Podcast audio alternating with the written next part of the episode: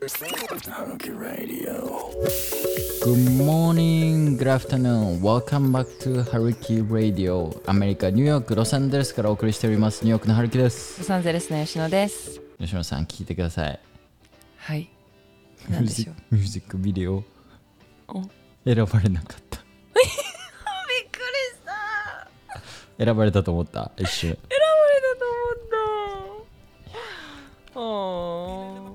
疲れ様でした。よくやったよ。君はよくやったよ。泣いてる。皆さん他にも泣いてます。他にも応募者がいるって知らなかった。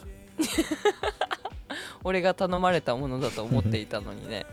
まあでも、選ばれなかったから、昨日ずっと修正してました、一日。時間、時間あったんで。うん一日修正してもっと直したかったとこあったんでうんうんうんうん。それでまあ今日あげれればあ、そっかそっか。YouTube にあげようと思って。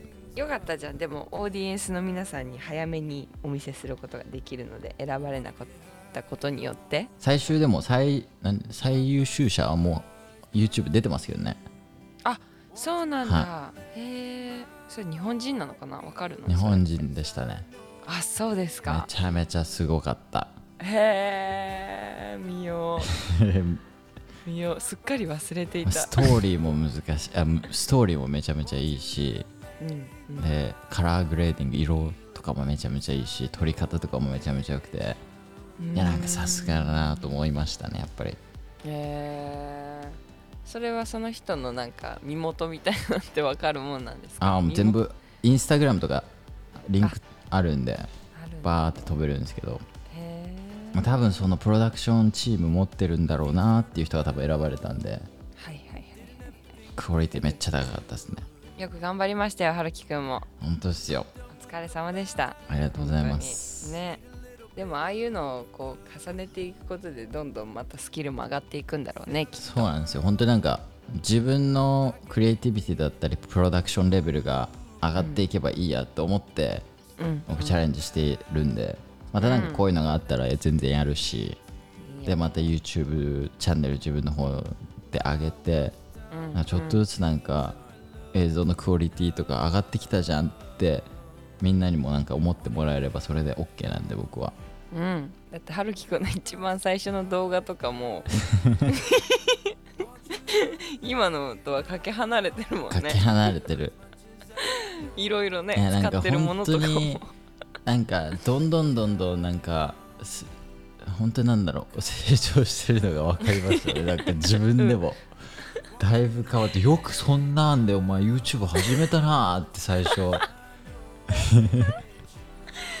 ねでもみんな大体そうだよね。そうなんですよ。まあ、そんなもんか。そんなもんだよね。あの多分 YouTube で本当にす長くできる人ってなんかうんプロデュース能力とかも必要なんですけど、なんか自分で自分の動画見てあここ変えようっていうのをできる人は全然残っていくと思うんですよ、結局なんか自分で編集して自分でそうやってフィードバック自分に返すことができるんで、そうだよ。はいはいはい、あとはもうメンタル強ければ OK です。いろんなことがありますが。常にポジティブにね。そういうことですね。そこができれば多分 YouTube はずっとできると思います今も今 YouTuber に今からなるっていうのでも全然おすすめしますか？なんか目的によるかな。あ目的いやもう完全に春樹くんと同じような感じで まあブログと僕とあ同じってどういう感じですか、えーだからもう本当にコンテンツの内容はまあそれぞれですけどはい。もう YouTube であのし例えばじゃあ収入を稼いでいこうみたいな感じのノリの YouTuber になるっていうのは今のタイミングではどうなんですかね？いやもうやんない方がいいんじゃないですかね。YouTube の広告全然っすよ。あそうなんだ。あもうもう本当にクソっすもう本当に。ないないものって思っといた方がいいです。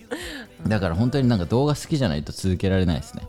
うんうんうん。あとはなんか本当になんかビジネスプランがあってうん成功するって分かってるかそれか YouTube 以外にビビジネスプランがあってうん。それを広めるために YouTube のプラットフォームを使うかぐらいですね。はいはいはい。なるほどですね。ははいはいわかりました。いや私がもしするとしたらそれっていう話を前回しました。ねそうですね。そっかそっか。マジで本当に YouTube 人多くなったしあと他のソーシャルメディアも出てきたじゃないですかだからもう本当なんか取り合いなんですよ時間の。どんだけの人がどれぐらいの時間をどこのプラットフォームに使うかみたいな。でどんどん人のアテンションスパンっていうのがどんどん短くなってってうんショーツだったり TikTok だったりリールだったりっていうそういうなんか短い10秒から1分ぐらいの動画のプラットフォームがすっごい人気な流れじゃないですか。はい。だからそのエンゲージメントっていうかどれぐらい自分のオーディエンスだったりフォロワーが自分の動画に時間を使ってくれるかみたいな争いはうんうん。もうなんかもう大変ですよなるほどね、はい。そうまあそう考えたら私の前回言ってた AMSR のあの動画とか一生見てるからうんそういうことなんですよ。エンゲージメント率高いよね。めちゃめちゃ高いよ。ずーっといるからそこに。でご飯食べながら見る人とかもいるじゃないですか。そう。最初から最後まできっちり再生するしなんならはい。一回戻ってもう一回再生とかするから、そういうめちゃことなんですちゃめちゃめちゃいいオーディエンスだと思わない、はい、しかも食べる系って、うん。あの食べ終わるまで見たくなるじゃないですか。はいはいそうだね。それまで見て全部見切った感ってかなんかうんうん満足感を得れるんで、その通りです。もうなんか 私ほんと超いいオーディエンスだった。あとあとねあの筋トレ？はいはあのワークアウト系の YouTube YouTuber というかもうもはやなんだろうね教材みたいになってるようなやつですか？そう。はい。うんあれもあれと AS AMSR で私は YouTube よく使うんですけどはいはい。あのそうワークアウトの時ももうだからコンプリートしないといけないからもうエンゲージメント率100%です、ね、最初から最後まで。はい。ちょっと巻き戻して見てたりしたら100%超えてますからね。あえ？そうなの？いやわかんないです。わかんない いやでも本当そうだよね。もうなんか何回もしかもそれ何回も何回も繰り返し同じの見るからはいはいはい。私マジでいいオーディエンスだと思いますよ。本当そういうことですねうん。まあ見るものが見るものなんだけど。だからなんかそういうことを考えてコンテンツ作らないとうんうん。うん。なんかやっぱ再生回数もどんどん減っていくし大変なんですよね結構。あの YouTuber になりたいって小さい子が言ってる時があったじゃないですか、はいはいまあ、今も言ってるかもしれない。今も結構なりたい職業ランキング高いっすよ。あそうなんだ。YouTuber ってはい。でも今春樹くんはそれをバサッと切りましたね。いやなんかやろうかな やらないとこかなっていうのはもう全部切りましたね。うん。やろうかなんか悩んでるいなんだろうもう悩んでない人っていうかもうなんかやろうと思ってる人ってもうやってるはずなんでで自分でちゃんと試行錯試行錯誤してどんどんどんどん行動に移してると思うんでなんかそういう人って多分アドバイスあんまりいらないと思うんでそのやり始めのね、うん。うん。うん。うん。なんで悩んでるぐらいだと時間の無駄だと思う。なるほど。なるほど。わかりました。ありがとうございます。吉野さん悩んでました？YouTube やろうかなやらないとこかなって 悩んでないです。あの悩んでないですか？私は多分今のでもあのちょっと除外されたのでの今のアドバイスね 完全にそのまあ私はオーディエンスとして任務を果たせればいいかなと思います。えでもその吉野さんとかだったら僕がコンテンツを提供できるじゃないですか。こういうのとかやったら伸びるんじゃないかとか。ほだからそれは個人的にこう知ってるからううん。なんかこういうことやったら伸びそうっていうのも分かるからうん。そうなるとやっぱり話は変わってきますよ。だって吉野さんが本当にこうスケボー乗りの乗りながらこう LA の街をパーッつってさんさんとしてるブログとか、そんなの興味あんの？その多分興味あるのって思ってるんじゃ思ってるとあれなんですけど、ずーっとやっていくとあこの人いいっていう人が増えていくんですよ、ああなるほどね、はそっかだからまああれだよね積み重ねってことだよね。そういうことです。一発のあれで狙うとかじゃなくてい、ね。そう。そうだよね。そりゃそうだな。何を言ってんねんって感じだよね、だからもうスケボーだから10本ぐらいうん。こうすり減るまでブログ撮ったら 多ちょっと分じわじわ。そういいところまでいいってると思います。い LA をスケボーで駆け巡る女みたいな。あそうそうそうそうそう。まあまた考えときます。はいまた考えておきます私最近春樹くん最近何食べてますか、最近っすか？はい、最近のなんか食生活聞いてないんですけえどでもここ一時3日全然食えてないっす。いや食べてください。グローサリーショップに行けてなくてうんうん。ちょっとカップラーメンとかをあ。こうボリボリしてる感じです今。なんかそのスーパーマーケットちゃんと行くんですよ。アジアマーケット行ってはい。ちゃんと料理するようになったんで食料ちゃんと買ってやるんですけど大体こう最後の方とかなくなるじゃないですか。うんうんうん。ほでそのカップラーメンとかも買っとくんですよ。はいはい。いっぱい。でカップラーメン大体そのグローシャリーショップ行った時の最初と最後で食食うみたいな。うん。で今その最後のフェーズで。カップラーメンなくなったらもう次のグローシャリーショップに行くっていう。なるほどなるほど。吉野さん何食ってます？いやもう私本当に最近あの 体が本当に変わってきてて。体が変わってきてはいもう受け付ける体が受け付ける食べ物がはいはいはい。もう本当に日本食しか無理になってきてるんですよね最へ近ー。あでも分かるかもそれ。え？早くない？24 歳ですよねあまだ。そうですそうです。で 私24の時とか全然ハンバーガーとかピザとかポテトとか何でも食べれたんだけどは特にこうみ胃のムカつきとかも感じずに、いはいはいはい。でもね30突入するとわかんない。なんかもう後半ぐらいからちょっと油っぽいものあんまり食べると気持ち悪いとかはいはい。結構なってたんだけど、うん。もうそれが最近すごいまあ過もうあらわに。はい。でもうだからあの自分で作るしかはいはいはい。ないんですよね。まあ日本食あるけどすごい外食し続けると高いんで、うんうんうん。そう。でもうこの1週間はひたすらなんか日本の切り干し大根きんぴらごぼうナスの揚げ浸し。アメリカでそれをできてるのがすごいですよねだから。そうそう食材とか集まるからさ。はもうだからあとは本当に煮物ばっかり作っていはい。ストックかぼちゃ煮物とかストックしてはいってはいいうなんかこの1週間。それが結構バタバタしてた。か らそのなんか下準備みたいな感じそうで下準備あもう作っちゃって、はいはい。もう冷蔵庫にストックするっていう。でも結構あでも旦那さんの分も作るんですよね。いやでも旦那さんはこれ食べないんですよね。あ食べないのか。そうそうそう。だからまあ私のあのちょっとしたご飯として置いといて、はいはい。でまあ旦那さんと食べる時はうんまたちょっと違うものをなんか作らないといけないんだけど、旦那さんのご飯もずっと作ってるんですか？別でい、やーだから最近だからそれこそ前はあの私もそういうパスタとかはいはいはい。旦那さんはパスタとかピザとかあの結構あジャンキージャンキーとかアメリカンフードを、典型的なやつね。そうそうケイラもそうそうだよね、はなんか味もすごく濃いんだよね。味付け一つにし濃いでてもすね。濃いよね。濃いっす。だって僕らって塩コショウって OK じゃないですか、うんだけど大体ケチャップとかマヨネーズとか、そうなの。素材の味を楽しむっていうことがはい。私の旦那さんはできないんですよ、はい。あのなんかその細胞少ないらしいですよ。あそうなんだそうなんかねうまみを感じ取れないらしいです。そうだそうだ。それ言ってたな。うんうん。だからだしとか入れても分かんないわかんないですね。そう。だからすごい致命的なのがだし巻き卵とか作っても 味ねそう 何これ？みたいなマヨネーズケチャップガンガンつけ出すからえ、はい、もうそれやった頃にはもう私発狂してますよね。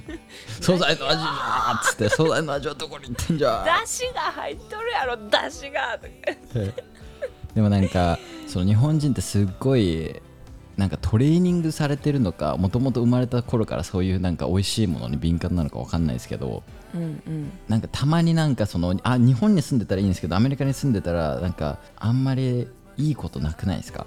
うん。そのいいものを知りすぎてるから。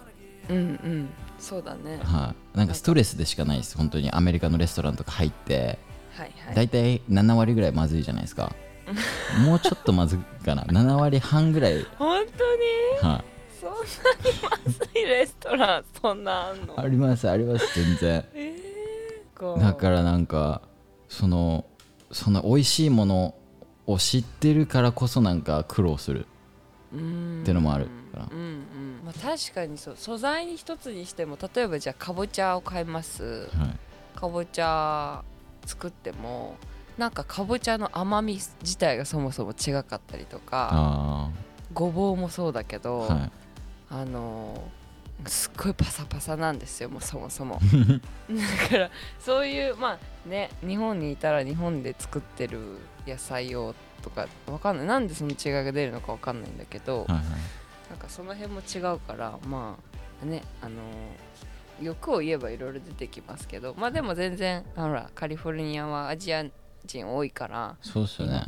そうカリフォルルニアで飯やべえってなってたらうん。行く場所ないっすよね。そうそう。だからスーパーとか全部あるし何でも揃うから、はいはい。だからこうやって作れるんだけどはいいやもうだから最近本当になんだろうねこれ。もう困ってます自分に。なんかあれじゃないですか DNA が日本に帰っておいでっていう。呼ばれてんじゃないですか。呼ばれてんのかな、はもういいでしょあなたっつって、はい、もうアメリカいいよっつって日本帰っておいで。い、や本当にね。食なんかパスタパスタをここの3日ぐらい前に久しぶりに食べたんだけど、はもうもう食べた後もうわーってなったし、いはいは重いし消化されないしあもう体変わってきたんだなと思って。い そうそれ30で来るんですね。ちゃんと覚えとこや来る来る。本当に来るよ。一回初めてのあれだと思うよ。あのこれからほらこうやって年取っていってまた40近づいてとかはいはい。50になってとかってなってくるといろいろこう出てくると思うけど多分30って初めてのこの節目じゃない？このなんていうのかなこう若かった時からはい。ちょっと体そがんなまあ変化を起こしそんな変わるのか30で。変わるんだってこれが私もびっくりしてるの 自分で。いろいろ変わるシミの話もしたでしょ前あーはい回はいはい。シミなんてなかった245の時は。そ5れが年うわって。5年後っすね僕からしたら。そうだよ。だから20後半でいろいろあ自分って年取ってんだなって初めて気づく。へえ そう。なんかそれ感じてなんか生活か変わったりしました？でもやっぱりなんかそうだね。気に気をつけるようになったかな。そのまあ健康に対して。そう健康もだし肌も絶対絶対日焼け止めを強めのやつ塗るように意識したりとか今までは全くそういうのんどうにかなるでしょうみたいな感じだったのが、うんうん。実際にそうやってほらそばかすとかちょんちょんちょんって出てくるとあこれこのままいったら本当にシミだらけの顔に50とかなった時になるな。それもそれで可愛いと思いますけどね。ちょっと怖い。シミだらけで それも受け入れてくれるんだもう。うわーってもうシミだらけ。はいはいはい。でも防げるものはちょっと防いだ方がさ。あそうですね。そうそうそう、はいはい。あとだからほら食べ物もそうだよね。なんかちょっとでもあの自分で作ってがあの外食とか出来合いを食べるんじゃなくてはい。っていう方がいいのかなとか思ったりはするから、うんうんうん。その辺はなんか気をつけるようになったかな。手間をかけるようになったかもしれない。いやでも本当にアメリカ来てから料理するようになったし、うんうんなんかそこはなんか良かったですね、なんか新しいなんか楽しいなんか楽しいですよ普通に料理してて。うんうんうん。なんか美味しいもの作れたりするとパパッと。でなんか友達とか来た時にこう作ってあげられるんで、で、うんベンとか平も来てた時パパって日本食作ったんですけど日本食ってやっぱ簡単にできて安くてしかも美味しいじゃないですか。はいはいはい。だからなんかそのここに来たら美味しい飯が食えるっていううんうん。彼らにとってもなんか記憶に残るんで。えー。日本食ねそうだね。まあ簡単なもん本当簡単だもんね。あだからとりあえずなんかアメリカ人の友達には日本食作っとけって思います、とりあえず作っとけ。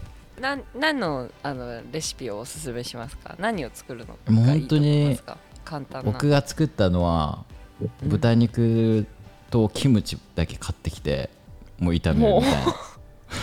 めっちゃ簡単じゃないですかこれ。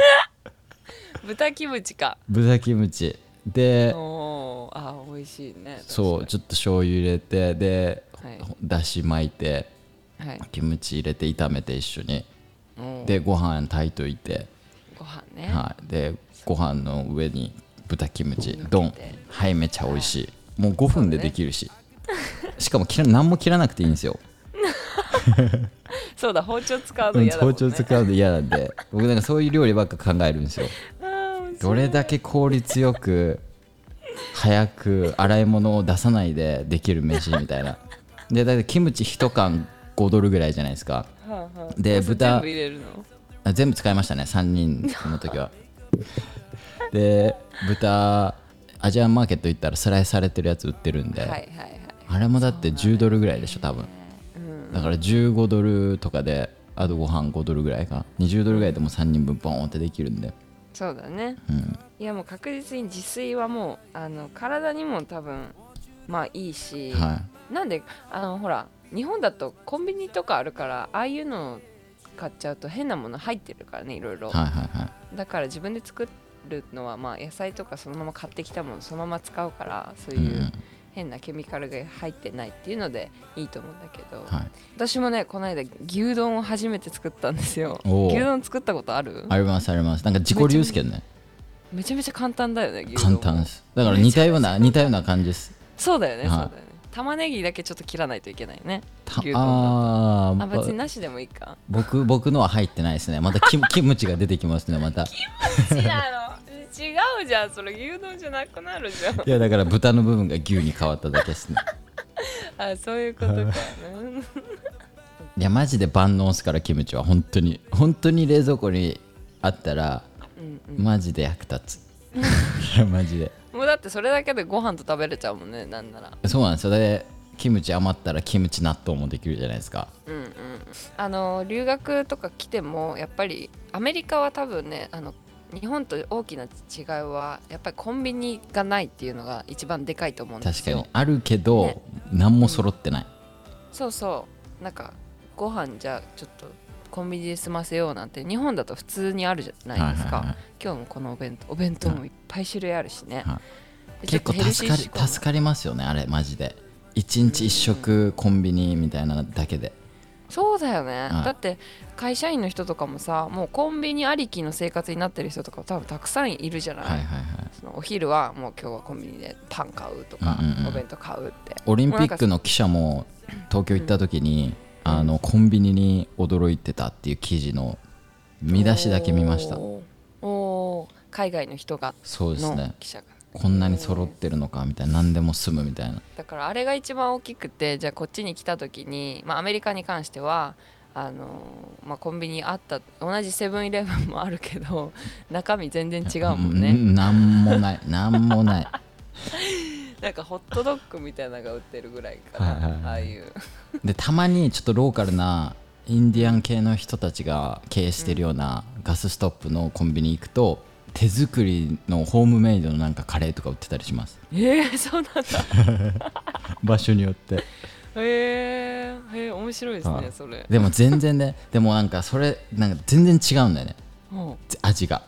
なんかカレーを見た時にう、うんうん、なんか日本のカレーを想像しちゃうじゃないですか。はいはい。それしか知らないから。はい。それしか食べたことないから。でそれだと思って買って食うと全然味が違うみたいなことが もう何回あったか本当に。本格的すぎてちょっと困るみたいえでもなんか全然だから結局なんか自分の生まれ育った味じゃない。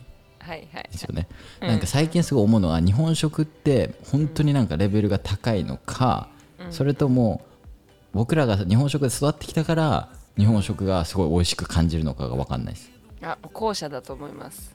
完全に後者。後者だと思います。はい。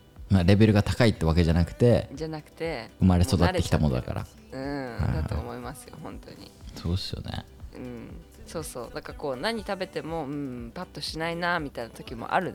まあ留学来てさ最初の方はまあハンバーガーとかピザとかあ美味しいなんか日本で食べるよりものよりも美味しいってなるじゃない？こっちのご飯は、はい。だからそれでこういろいろこう外食であの楽しんだりするのもありだと思うんですけど、やっぱりもうねコストもかかるしもう留学費用生活費用を抑えるの一番のコツはもう自炊なんでもう自分で料理すること。はいはいはい。それでかなり違うよね。かなり変わる。かなめっちゃり変わるよ、ね、変わる。だって100ドルちょいぐらいで1ヶ月の,、うん。あのグローシャリーうん100、1人じゃちょっときついかな、うん。まあ、200ドルぐらいで済むけど外で食い始めるとうん。1回ほんと30ドルとか、うん。夜とかだとね、そうだね。二人分払ったりすると。うん。だから本当そこかな結構どこの州に留学しようとかってなった時に生活費が高いからこの州やめとこうかなとかってなると思うんですけど、うんうんうん。なんかそこもしそう自炊ができるんだったらあんまりそこまで変わんなかったりもするので、うんうんうん。食材だけを買うっていうところに関しては、はいはいそう。だからねあの高校卒業してそのまま留学しに来る子とかに関してははい多分一人で住んでないと思うから、何かしら学生寮だったりとかお家で住んでたりする子の方が多いと思うからもう料理の最初の何から始めるっていうのもすらも分かんない状態で来るじゃないですか、はいはい。僕もそうでした。そうだよね、はい。そうだから何食材も何を買えばいいのかも分からないみたいな、はい。だって焼き飯ぐらいしか作れなかったですもあでも焼き飯は作れたのね。んなんか分かりません？大体焼きあ飯は。雰囲気で。はい。混ぜればいいのかみたそいうな。そうそうそうそう。だね。そうそう。だからなんかそれもしね留学考えてる人たちあはその辺ちょっと視野に入れてお料理もちょっと入れとくのもいあいと思います絶対ね必要ですね。スキルっうん、今てのうちに。もうお母さんたあの親と一緒に住んでる時の間にあのできることを教えてもらって、はうんい留学前にうん。必要なスキルナンバーワンナンバーワンナンバーワンは英語かな？ああじゃあナンバーツーですかねじゃナンバーツーかあな？はうんうん。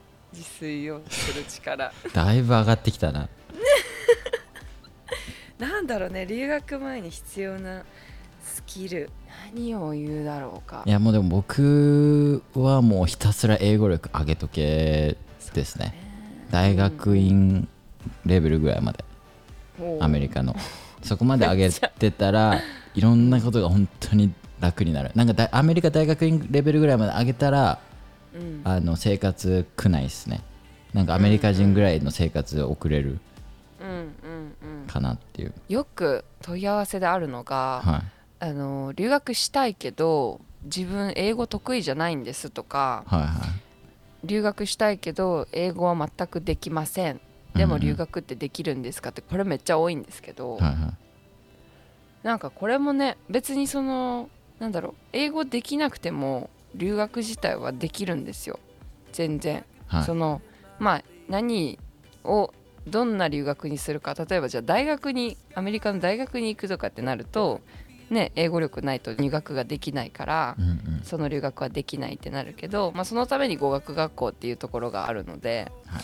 そのね英語全くできない人が英語を勉強していくっていう学校が語学学校にまあ一応なるのでそういうところに行く行って留学することはできるけどうんうん。けどやっぱりあれだよねその最初のレベルが低ければ低いほどなんかその留学期間がちょっともったいない時間になるうんうんうんっていうこともありますよね。そうですね。全然なんか友達やっぱ作るのにも英語喋れないとコミュニケーション取れないし、うんうんうん。そうだね。はい。だからその大学入入れたとしても英語のレベルが低いとうん。英語の勉強しつつ他の勉強あるけど英語のレベルがあんま高くないからいつも以上に時間取られて遊ぶ時間だったり部活だったりそういう時間がどんどん削られていって本当勉強勉強になっちゃう。うんうんうん。本当僕がコミから行った時は最初の方本当そうでしたね。やっぱりある程度英語を喋れたしできたけど、それでもやっぱり低かったから現地の人と比べると。うんうん。だからやっぱり勉強にすっごい時間うん使ったし、その分遊ぶ時間は少なかったですね、うん。ただそこでなんか英語のレベルが高ければうん。うんもっと他にね時間を使えただろうしそうだね。っていうところですね。うん、なんかでもそれと同時にやっぱり来てみ来て来ない来ない限り上がらないこのレベルもあるところもあるよね。はい。だから多分一定のことは日本ではできるんだけど、うんうんうん。例えばじゃあ文法とかさはい。単語の数増やすとか、うんうんうん。それは日本で思いっきり勉強すればできると思うんだけど、はい。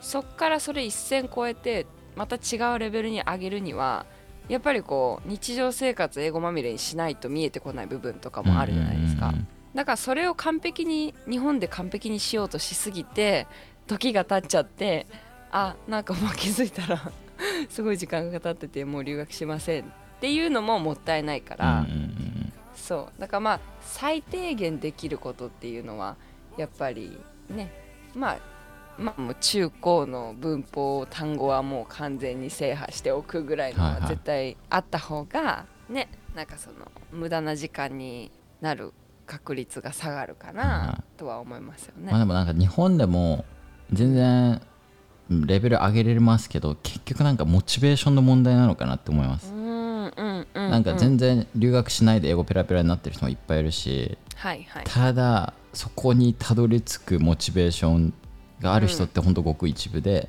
はいはいはいはい。だからそのモチベーションを保つためにも留学してうんうん。もっとインスピレーションを受けて刺激を受けてさらに英語勉強しようっていう新しいガソリンになるみたいな。はいはい。だからベンもずーっと日本語勉強してるんですけどうんうん。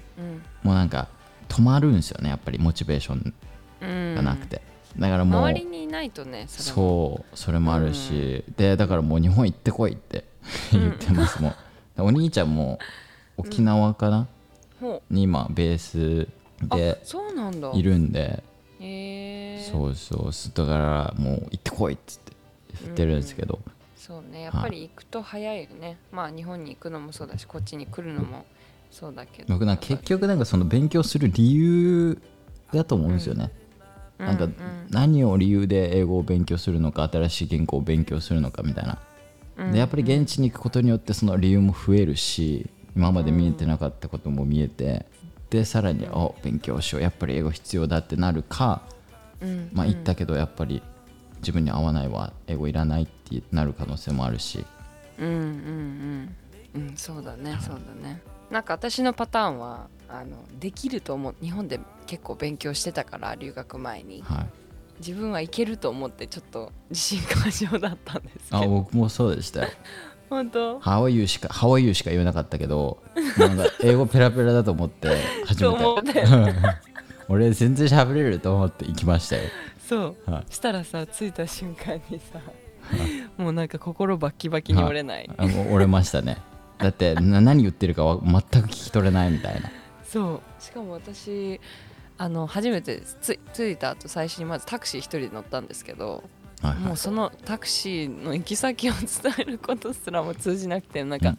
こっちの人って聞き返す時はあって言うじゃないですか、うん。強い強いすごく強い。は こっちはちょっと恐る恐る頑張って英語を言葉に出してるのにそこにズサーってくるからえどうしましょうってなるあれは本当に傷ついて、はい。あの「は」に今多分その「は」を理解してるからいうん。あの強めに言ってくるっていうの分かってるから全然何も思わないんだけどはい。もう初めてアメリカに足の土地に足つけて英語も頑張ろうみたいな感じの時にあの「は」は もう懐かしいななんか、はい懐かしい。もうなんか本当に心が痛かったのが鮮明に覚えてるあの時の瞬間。はいはいはいはい。わかり気ます。持ちを、だからなんだろう語学学校とかに一番最初に行くのってよ、うん。いいのはやっぱり周りも同じぐらいの英語のレベルの人たちプラスうんうん。セカンドラングエッジとして勉強してるから、やっぱり通じるところもあるし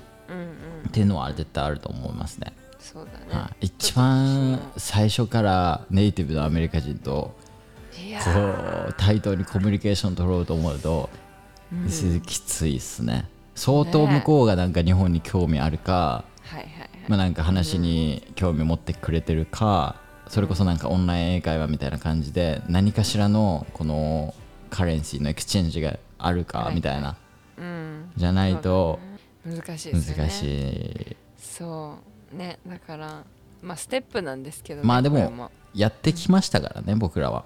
あそうまあ春樹くんもだって春樹くんだってもう最初からそのアメリカ人の家にそうですね。ね。でも彼らはもうなんだろうもう俺らはもう強制的な同じスペースにガーって入れられた感じなんで。うんうん。あそうかそうか。そう。もうなんかコミュニケーション取るしかねえみたいな。そうだね、はい。そう。っていうところもあったし、まあ、年も近いし、趣味もいいろいろあったんで、うんうんまあ僕はわりかしうんうん。いいなんか練習場を見つけたみたいな感じですね。うんうんうん。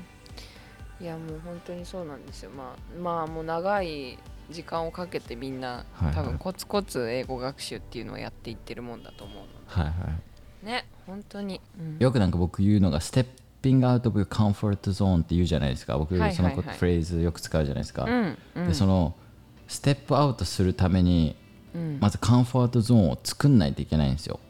はいはいはいだから日本にも住んでるのは居心地いいじゃないですかで留学するのがステップアウトだとすると、はい。また留学の先行き先で自分が心地のいい場所を作る必要があるんですよ、うんうんそれがまあコミュニティなのか何かのつながりでなのか友達なのかはまあ人それぞれなんですけどそれを作らないとまたそこからステップアウトできないんではいはい。それができないひなんか自分の居心地のいい場所っていうのをアメリカで作れないと、なんかアメリカ嫌いになって帰るパターンっていうのが多いのかなっていうのが客観的に見た時に、なるほどね。はい。そうだね。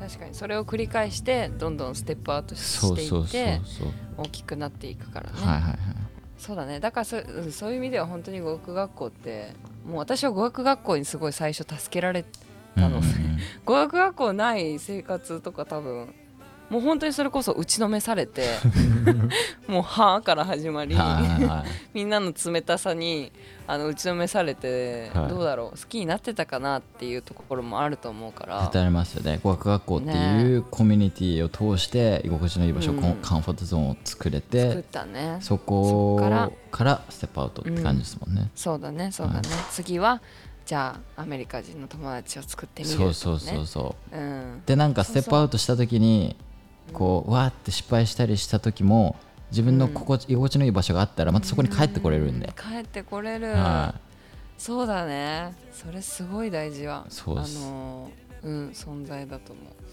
だからなんかもう本当に留学中ってそのなんだろう常にこうゴールがゴールというか目標、まあ、それこそその、じゃあ次ステップアウトどっからスステップアウトして何になりたいのかっていうのを、常に自分の中でこう明確にしておかないと、はいはい本当になんかまあじゃあ例えば1年間の留学したとしても1年なんてすぐ過ぎちゃうから、はいはいはい。こっちにいて生活するだけじゃ何も変わらずに1年経ちましたっていうのも全然あるし、うんうんうんね、それこそ英語力伸びないで帰ってくるっていうのも全然ありえるし、はいはいはい。そうだから本当にね1年間じゃあ留学するってなった時に自分でどれだけなんだろうその理想っていうのを持ってて、うんうん。どれだけそこに、まあ、たどり着くためにどういうことをしした方がいいのかとかをちゃんとこう、ね、自分でこうし調べるというか、まあ、想像してうん。動いていかないと、もう1年の留学でも成果がもう全然違いますよね人によって。もちろんですね。その、うん。吉野さんが言ってた想像もうこれが多分全てだと思います、うん理想を高くクリエイティブに自分のビジョンを想像できるひできればできるほどうん。どんどん成功していきます、ね。はい、なんか想像したことがどんどん叶っていくっていうか、うんまあなんかそういう人生じゃないですか。本当にあこういうことやりたい。でそれを思うからそれにそれが叶うような行動を取っていくわけじゃないですか。うん。そうだからなんかドリームビッグとかってよく言われるじゃないですか。はいはいはい。あれってやっぱり誰もがなんか届かないぐらいのクリエイティビティだったり、大きなドリームを描けば描くほど、なんだろう気づけば人よりか成長してるっていううんそこに向かっていってるから、うん。だから想像力ってすっごい大切ですね。大切本当に。ただなんか想像力想像してそういうなんかビジョンがあったとしてもなんか他の人に言う必要は特になくて、うんうんうん。その見えないから周りからすれば、そうだね。はうん。自分の中でこうは明確にさせておければいはい。それでいい。そうだよね周そういりはまあもうそうそうそうそう。なんか言語化できるからうん。お互いのアイデアとかがシェアできるんですけどうん。多分言語化できないはずなんですよ。自分のビジョンって、うん。うん。大きければ大きいほど。うんうん。そうだね。で言語化できなかったら共感できないんで。なんか結局やっぱりこれやりたいあれやりたいっていうのってさはい、まだ実現できてない段階で周りに言うとうん、結構なんかこう見下されること多くないですか？そうですね。うん。僕はなんかむしろ逆に使ったりもするんですけどねそれを。ああ自分がもう引き返せないっていう風に。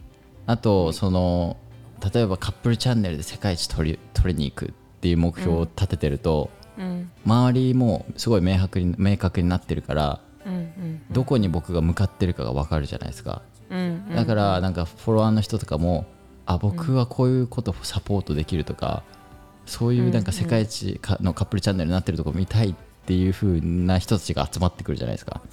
はいはいはい。だからそのこう似たようなビジョンをシェアして、うん。こうなんかどんどんどんどんこうボルテージが上がっていくっていうか、うんっていうなんかつやり方もあると思うんですよ、うんうんただ、そうやって自分でシェアすることによってうん。反感も食らう。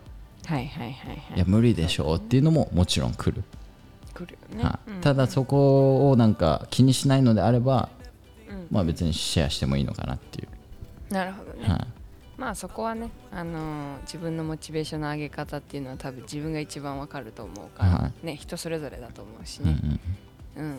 でも本当にあのーもう本当それ大事だと思う。あのステッピングそのコンフォートゾーンを作ってでまたステップアウトしてでまたっていうその本当にその繰り返しだと。思う、ただその居心地が今いいのか悪いのかみたいなどのタイミングでステップアウトするんだっていうのがうん結構なんか分からなくなる時がある、確かに確かに。もう居心地が良すぎてそれに気づかなくなそう。気づかないというかね。うんだから多分いろんなことを常にやっておかないいろんな人にあ新しい人に会ったりとかさ、はいはい。新しいものに、ね。うん、む目を向けてないとそのあ自分がじゃあ今コンフォートゾーンにいるけどあこの新しいものに多分刺激を受けてあはいこれいいなって、あじゃあそこ次狙っていこうってなるきっかけがないからなくなっちゃうから、そうだね。だから常にさあのなんて言ってたっけ？考え考えるのをやめるなって言ってたじゃない？この間。結構前のはいはい。はいはいエピソードでもなんかそういう話ちょっとしたと思うんだけど、はいはい考えるのをやめちゃダメって春樹君も言ってたと思うんだけど、うんうなんんかそれはやっぱりこう考えるのとか新しいこと考えるのとかやめちゃうともうそこで、はい。ね今のコンフォートゾーンで落ち着いちゃうからうんうんうん。っていうのもつながってくるとは思うんだけどね。間違いないですね、うんただ僕考えすぎてこうなんか行動が取れなかったりする時もあるんですけどね、あー。なんかそのコンさシークエンスっていうかそのアクションを起こした時のリアクションを考えすぎて、うんうん。わあアクション取るのやめようみたいな。あー。そう。ちょっと怖くなるみたいな。っていう時もありますね。だからなんかうむしろその考えるのは考えるのやめちゃなダメなんだけど考えすぎると良くないうんうんっていうのもんん気がついて、ね。だからなんか、ね。そう浅く人生を生きた方がストレス意外となかったりする。はいはいはいはいっていうのもあるし、そうだねそうまあ多分これは人それぞれのなんか得、ん。なんかパーソナルトレートに多分よると思うんですけど。僕結構考え深く考えうんるタイプの人間なんで、うん。なんかあんまり泥沼にはまらないようにしないといけないんですけど、はいはい、常にねこう、は考えすぎないように自分をこう意識しないといけない、ねはいはい。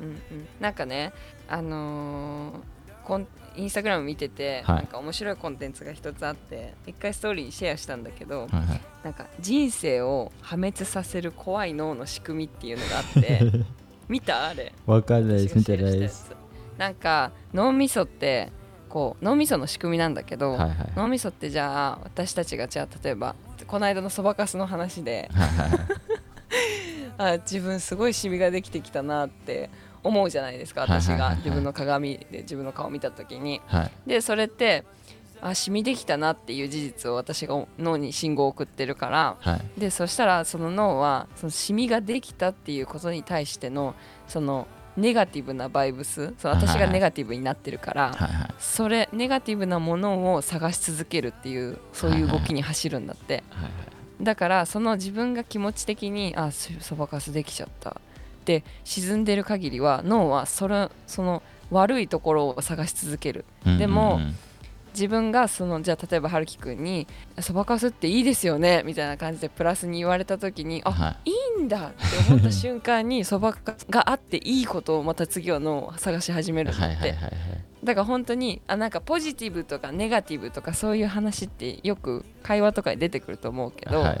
でもやっぱりその気持ちその脳の信号がそういう風に反応するっていうのが本当にあるらしいから、うんうんあの物事を考える時とかに何だろうちょっとこう考え方を変えてマイナスにネガティブになるじゃなくてちょっとプラスの考え方に持っていくとはい。なんか物事が本当にうまく自分のテンションも上がるしっていうのがあのちゃんとはあのリサーチで出てるみたいなんで、はい。なんかそれ見た時は本当にそうなんだなと思って 私。なんか改めてだけどあの本当にポジティブに物事考えるとなんかなんかこう元気になるし、はいはい、間違いないです、だから僕、ね。あの YouTube とかソーシャルメディアにはできるだけなんかポジティブな投稿しかしないんですよ、うんだからその見てる人がインスピレーションを受けてこうまた頑張ってくれればいいなっていう意味で、うん。そういうポジティブばっかり残しててでネガティブな面を出すとやっぱネガティブな人集まってくるし、うん。でこれって結局そのなんかスピリチュアルな考え方で言うと、うん。 high frequency がある人と low fre frequency がある人のこの違いなんですよね。でどんどんどんどん自分のポジティブに考えて high frequency になっていくとlow frequency の人って見えなくなるんですよ。世の中から。うんうんはいはいはい。でどんどんどんどんこう成長していくっていう。でなんか一説ではその未来から来る人未来っていうかなんかその outer space にいる人とか宇宙人っていうのは high frequency があるんですよ。へーだから自分が high frequency になるとそういう人そういう人たちが見えるようになるんですよ。へでその幽霊とかーはい。そういう系の人たちはローフリークエンシーを持ってるんで その気持ちが落ちてる時とかにこうフリークエンシーがあって見えちゃったりするんですよ。へえそうなんだ、はお幽霊とかの人たちは。彼らそうなんだね、はい。い、やでもなんかうん。なんか私ねあの、はい。ポジティブとかネガティブって本当になんだろうそんな深く捉えたことなくってはい。あの本当にし単純なものとしてしか見てなかったんだけどうんうん。その脳の仕組みの話を聞くとはい。本当にその後に実その話聞いた時に後で実践したの。あの、同じことなんだけど考え方を変えてこう脳に信号を送るようにちょっと意識してみたんだけど、はいはい、アフラメーションっていう言われました、はい、そういうやっぱ考えてることが現実になっていくんで。あうんうんうん。だからスクリプトとかも一緒です、自分のやりたいことだったりっていうのを書くじゃないですか。うん。だからそのマインドに入って自分で入れていくみたいな感じです。はいはいはいはいはい。いや本当にそう。なんかその今までこうちょっとなんだろうね。表面的にしか分かってたけどそのポジティブになればポジティブになるっていうの分かってたけどはい表面的にしか私理解してなかったんでなんかそういう本当に脳の動きの仕組みのこととかを聞くとはい。あそれだったらねプラスに考えた方が、はい。ねネガティブにしてるのは自分だっていうのうんうんうんに気づくじゃない、脳に信号を送るのも自分だから、うん。それだったらプラスに考えて、はい。って、うん、思った方があ思えるようになったかな、そうそう。時間の無駄だもんねネガティブになって。る時ってでどんどん極めていくとうん、誰が high frequency で low frequency なのか分かるようになってきます。ああの相手が、はい。その話関わってる相手とかがあこの人バイブス高いなっていうのも分かるしはい。はい例えばなんかグループで集まってる時とかに、うん。あこの人多分居心地悪いなっていうのも分かるようになってきます、うんうんやっぱりその high frequency 持ってる人と low frequency の人が関わるとあんま合わないんですよ。うんうん。そうね、そういうのもなんかこう見えてくるようになります、うん。でなんかもともと日本人って結構スピリチュアルなあの人種じゃないですか、うん結構なんかメディテーション的な要素もいっぱい入ってるし、日本のブッダとかそっちら辺の宗教に、はいはい。だからなんかそうやって見ると結構なんか人生楽になりますすごいシンプルになる、うん、そうだね。しかもちょうどこの話を昨日バーバーショップ行って1時間半ぐらいしてました。バーバーの兄ちゃんと。あそうですか。本当にもうなんかエネルギーのトランザクションなんですよ人生って。うんうんうん本当にその barber shop の人が髪を切ってくれるその人がエネルギーを使ってるじゃないですか。でそれに対して僕はそのお金っていう僕がどっかにエネルギーを入れてうん勝ち取ったこのチケットみたいなペーパーをうん。 exchange してるっていうのがまあこう今のこの社会の流れじゃないですか。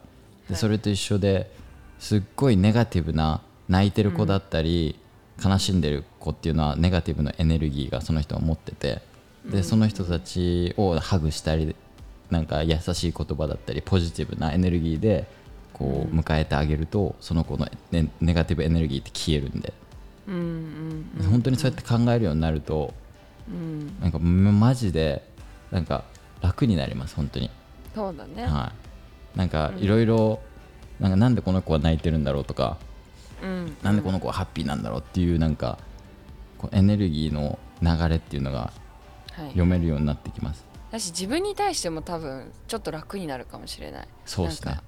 ねなんか自分でコントロールできるんだよって考えたらう、んうんじゃあコントロールしようよってなるじゃない、今まではなんか私本当に表面的にしか理解しなかったからその部分って、なんかあのあもうネガティブになっちゃってるからもう仕方ないんだ。ネガティブが去るのを待とうみたいな感じの時もあったんだけど。いやいやいやいや待つんじゃなくて自分でそここうちょっと考え方変えてポジティブに持っていったらはいはいはいそのネガティブでチーンってなってる時の時間をあの省略できるというか、省けるので。って本当に思ったなんかそれ分かったらちょっと強いな。ちょっと強いですめっちゃ。強いよね。だってネネガティブエネルギーをおなんだろう送ってくる人はこう切ればいいんですよもう。そしたら、うんうん。もう周りからそういうなんだろううん。影響を受けることはなくなります。ただそこを友達関係だったりを切るっていうのはなんかなんだろうそのちゃんと考える必要はあるんですけど、そういうなんかコントロールもできるようになってきます、そうだね。どういうタイミングでこの人とこういう人たちと関わるっていうのを決めれるようになるんで、うん。いやもう本当にあの人生ねあのこれからいろいろありますから。だからあれですよなんかスーツ着たりしてるとこう変な人から声かけられなくなったりするっていうかやっぱりなんか見た目とかもしっかり髪整えてでやってるとそういうなんか邪魔が入らなくなりますそれと逆にやっぱりなんかだらしない格好とかしてるとやっぱりそういうなんか邪魔が入ってきます。自分の人生は自分でコントロールできるのでまあなんかす。ごい当たり前な言葉にするとすごい当たり前のことなんだと思うんだけど、はなんか改めて私今回それであのもう一回再認識した感じ、はい。なんかあ自分の人生だなって、いはいはいはい。あはいのそうだから自分のやりたいことなりたいものとかはい。やりたい人生生きてる間にやりたいこととかはもうどんどん自分でやるのやるかやらないかも自分だしはい。その気持ちに持っていけるかどうかも自分の問題だと思いましたね。間違いないです。自分がメインキャラクターなんで。そうです、はい。あなたがあなたがメインキャラクターです。そうそうそうそう。いやもう本当にこれは皆さんにぜひなんかこうちょっと考えてほしいことですよね。ね。あの今今一度 考えていただいて、エピソード59はあれですね、はい。うん。あなたがメインキャラクターですっていう。そうです。タイトルで。あいいですね。これちょっと採用で はい。という感じでエピソード59は以上となります。この番組に対するご意見ご感想ははるき radio.gmail.com 宛てにお送りください。アメリカ留学のご相談は吉野さんのインスタグラムまでそして留学英語に興味のある人はオンラインコミュニティグローバリズムにぜひご参加ください。それでは次回のエピソード60でもう60まで来ましたね。お会いしましょう。またね。バイバイ。バイバイ